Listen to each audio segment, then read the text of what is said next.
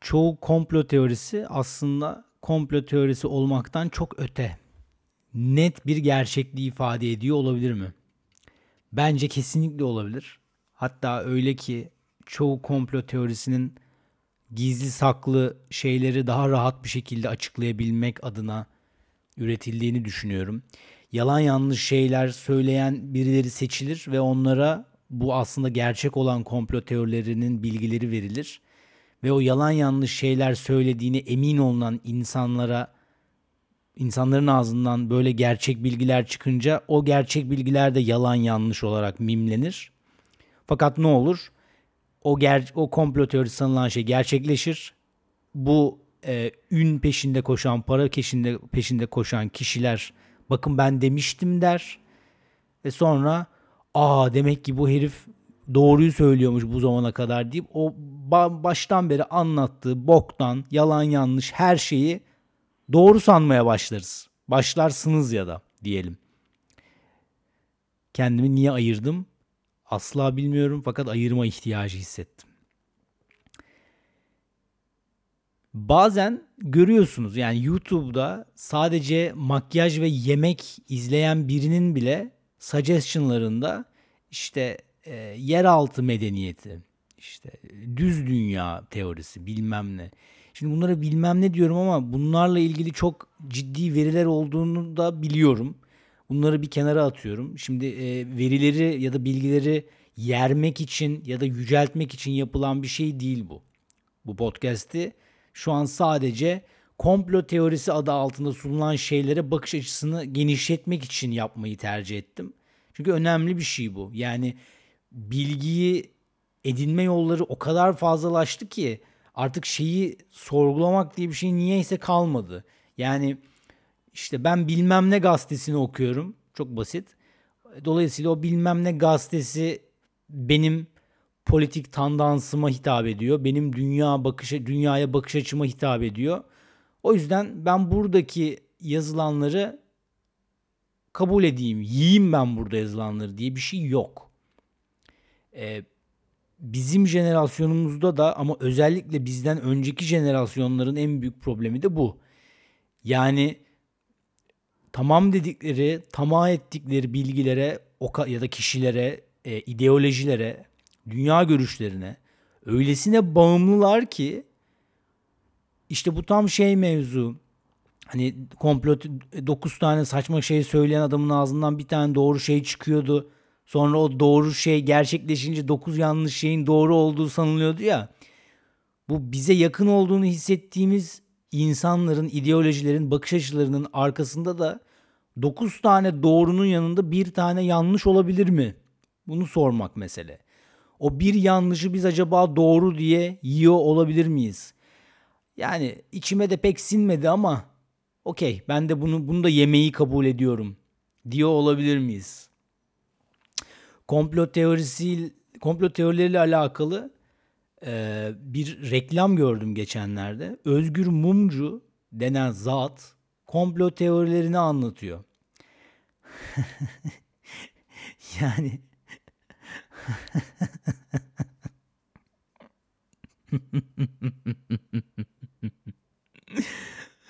Özgür Mumcu kim ki?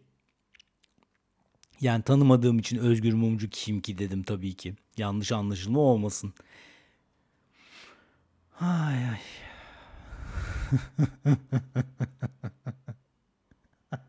Sinirim bozuldu ya. Dünya yarılacak. Elon Musk Neuralink'le e, götümüzü çipleyecek. Ekonomi bitti. Felaket geliyor. Büyük İstanbul depremi. Ne bunlar? İlk duyduğunuzda az siktir lan oradan diyorsunuz. Sonra 10 kere duyduktan sonra aa diyorsunuz. 100 kere duyduktan sonra hani deprem beklemeye, işte götünüzün çiplenmesini beklemeye, sel beklemeye, felaket beklemeye, kıyamet beklemeye falan başlıyorsunuz. Bu böyle değil mi? E bunun arkasındaki motivasyon bu olmasa, ya bu olmasın sakın. bir şeylere alıştırmak. Nasıldı bilinçaltı ile ilgili şöyle bir şey vardı. Önceki yayınlarda da bundan bahsetmiştim. Kolektif bilinçaltında zaten var. Biz kişisel olarak kişisel alanımızdan kolektif bilinçaltına bağlıyız. Kişisel korkularımızı e, dolayısıyla kolektif korkularımızı aktive edebilecek uykuda olan bazı korkular, uykuda olan hiç akla gelmeyen şeyler, bilinçaltında saklanan şeyler. Bu felaket senaryolarıyla, bu komplo teorileriyle aktive edilmeye çalışılıyor olabilir mi? Bilince çıkıyor çünkü aktive edilince. Bilince çıkınca ne oluyor? Aa ben ben zaten hissetmiştim bunu oluyor mesela. Ya da evet bak bilmem ne zaten söylemişti. Bilmem kim zaten bilmem ne konusundan bahsediyordu. Bunun tersi de çalışır. İşte mesela öyle bir yayın vardı. 11 Eylül saldırıları olduktan sonra dünyanın manyetik alanında bir değişme oluyor. Dünyaya bu e, bilgi yayılmaya başladıktan sonra böyle bir şey oldu bilgisi yayılmaya başladıktan sonra. Önce acayip bir korku dünyanın manyetik alanını etkiliyor. Bizim bizim de bir manyetik alanımız var. Biz dünyadan bağımsız canlılar, varlıklar ya da evrenden bağımsız canlılar, varlıklar değiliz. Bu bütün öğretilerdeki hepimiz biriz geyiği ve altı çok boşaltılmış olan geyik e, düşünüldüğü gibi bir şey değil. Fiziksel anlamda da bağlıyız birbirimize. Sadece bizim algı spektrumumuz dışında olduğu için fiziksel olarak ayrıymış gibi görünüyoruz. Fakat e, şu an metafizik adı altında olan bir fizik ile birbirimize bağlı olduğumuzu ben düşünüyorum diyeyim de başım yanmasın neyse. Dolayısıyla kitlesel olarak edilen dualar mesela ya da dua etmeyelim diyelim ki iyi güzel temenniler. Herkes çok mutlu. Mesela 11 Eylül saldırılarında o kolektif korku sonra kolektif şefkate dönüşmüştü ve o da dünyanın manyetik alanını büyük ölçüde etkilemişti. Çünkü işte önce korkuluyor eyvah terörist saldırısı bilmem ne. Ondan sonra e, yazık işte oradakilerin ailelerine şefkat duygusu.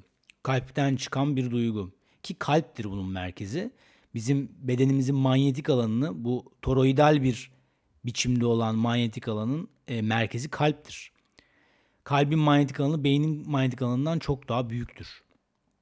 İşte bilmem kaç yüz kat 5000 kat mı diyorlardı. Bir hesabı vardı onun. Önem, önemsemiyorum. Çünkü bilgi ortada yani.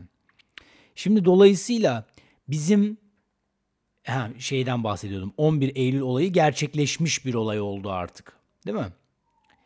Ee, şey konusuna hiç girmeyeceğim. Enteresandır onu da söylemiş olayım. 11 Eylül saldırıları olmadan önce çoğu kişi rüyasında böyle yıkımlar görmüş korkular, korku dolu rüyalar görmüş. Bir şeyler böyle yıkılıyormuş. Bir yerde bombalar patlıyormuş falan filan. Böyle şeyler de var. Bunun sebeplerini sonra anlatırız. Konuşuruz daha çok. Komplo teorilerine geri döndüm. E, gazeteler ya da konvansiyonel medya diyelim, gazete demeyelim. Konvansiyonel medya bir gündem yaratıyor değil mi? Her şeyde, kanalda, her gazetede benzer politik tandansı olsun veya olmasın. Ana haber denen şeylerde benzer konular farklı bakış açılarıyla işlenir. Ama benzer konular işlenir. Komplo teorisyenlerin böyle papağan gibi benzer şeyleri söylemeye başlamasının sebebi de bu olmasın sakın. Yeni bir gündem yaratmak. Hali hazırda var olan teze kuvvetli bir antitez oluşturma çabası. Peki niye?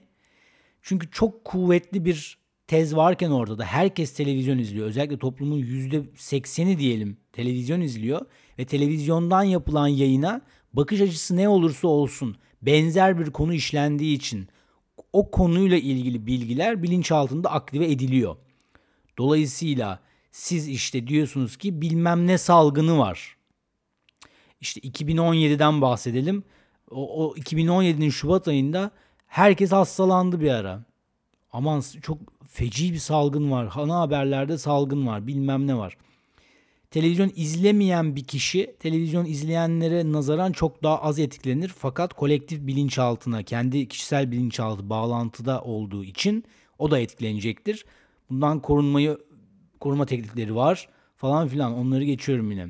Şimdi aynı şekilde bir bilgi ne kadar kuvvetlenirse ne kadar fazla kişiye o bilgiyi ekerseniz ve bunu ne kadar süreyle tekrarlarsanız e, bu fikir bu titreşim bilinçaltındaki bu e, kilit açılır ve kuvvetlenmeye başlar.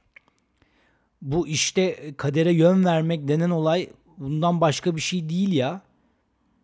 Siz yani aa bu herif doğru söylüyor deyip inanmaya başlarsanız birinin söylediklerine manyak gibi e bunun bir köşe yazarına inanmaktan hiçbir farkı yok ki.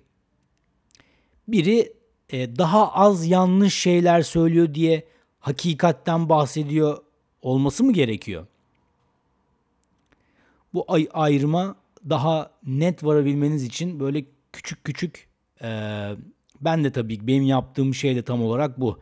Bilinç altında o uykuda olan şeye böyle bir vurmak küçük. Küçükçe titretmek onu. Ki karşılaştığınız zaman ha siktir lan bu böyle bir şeydi denilsin. Ee, ilkokulda, ortaokulda, lisede hep şey geyiği vardır ya. Öğretmenimiz bizim ikinci annemizken özellikle o dönemlerde. E, düzenli ders çalışın. Düzenli ders çalışmanın olayı nedir biliyor musunuz? Düzenli bakarsanız siz bir şeye ok- okumanıza ve anlamanıza bile gerek yok. Eve gittiğinizde ortaokulda olduğunuzu düşünün. Bilmem ne dersleri gördünüz o gün. Eve gittiğinizde okumayın bile. Defteri açın veya kitabı açın. O gün ne işlendiyse bakın. 10 dakika ve kapatın. Ve bunu her gün yapın. Eşik altı öğrenme denen şey işte tam olarak bu. Bilinçaltına o veriyi atma. Siz o bilinçaltına o veriyi ne kadar çok atarsanız karşınıza çıktığı zaman o kadar net çağırabilirsiniz onu bilincinize. E, medyada yapılan şey de ya da komplo teorileriyle yapılan şey de tam olarak bu. Fakat şöyle bir fark var. E, şunu bilmiyoruz biz. Şimdi yine ilkokul ya da ortaokul örneğinden gideyim. Eğer mesela fizik sınavı yapılacak diyelim. Ortaokul fizik sınavı. 6. sınıf fizik sınavı olsun. E, bin kişilik bir okul olsun bu. Bin kişi de 50 sayfalık e, 50 sayfadan sorumlu olunsun. 50 sayfanın ilk 5 ve son 5 sayfasına hiç çalışılmamış olsun. 50 sayfada da farklı bilgiler var. İlk 5 ve son 5 sayfasına bu 50 sayfalık sınavın 1000 kişi de çalışmadı. O sınavda o ilk 5 ve son 5 sayfadan soru çıkmaz. Ya da çok küçük ihtimalle çıkar. Şimdi bir el hareketi yapacağım. Bunun sesiyle yetinmenizi rica edeceğim. İşte medyanın yaptığı şey de tam olarak bu. Bilinçaltına o veriyi ekip onu belirli aralıklarla ki bu deneysel de bir şey artık. Bizim bilmediğimiz bir bilimin bilmediğimiz deneyleri.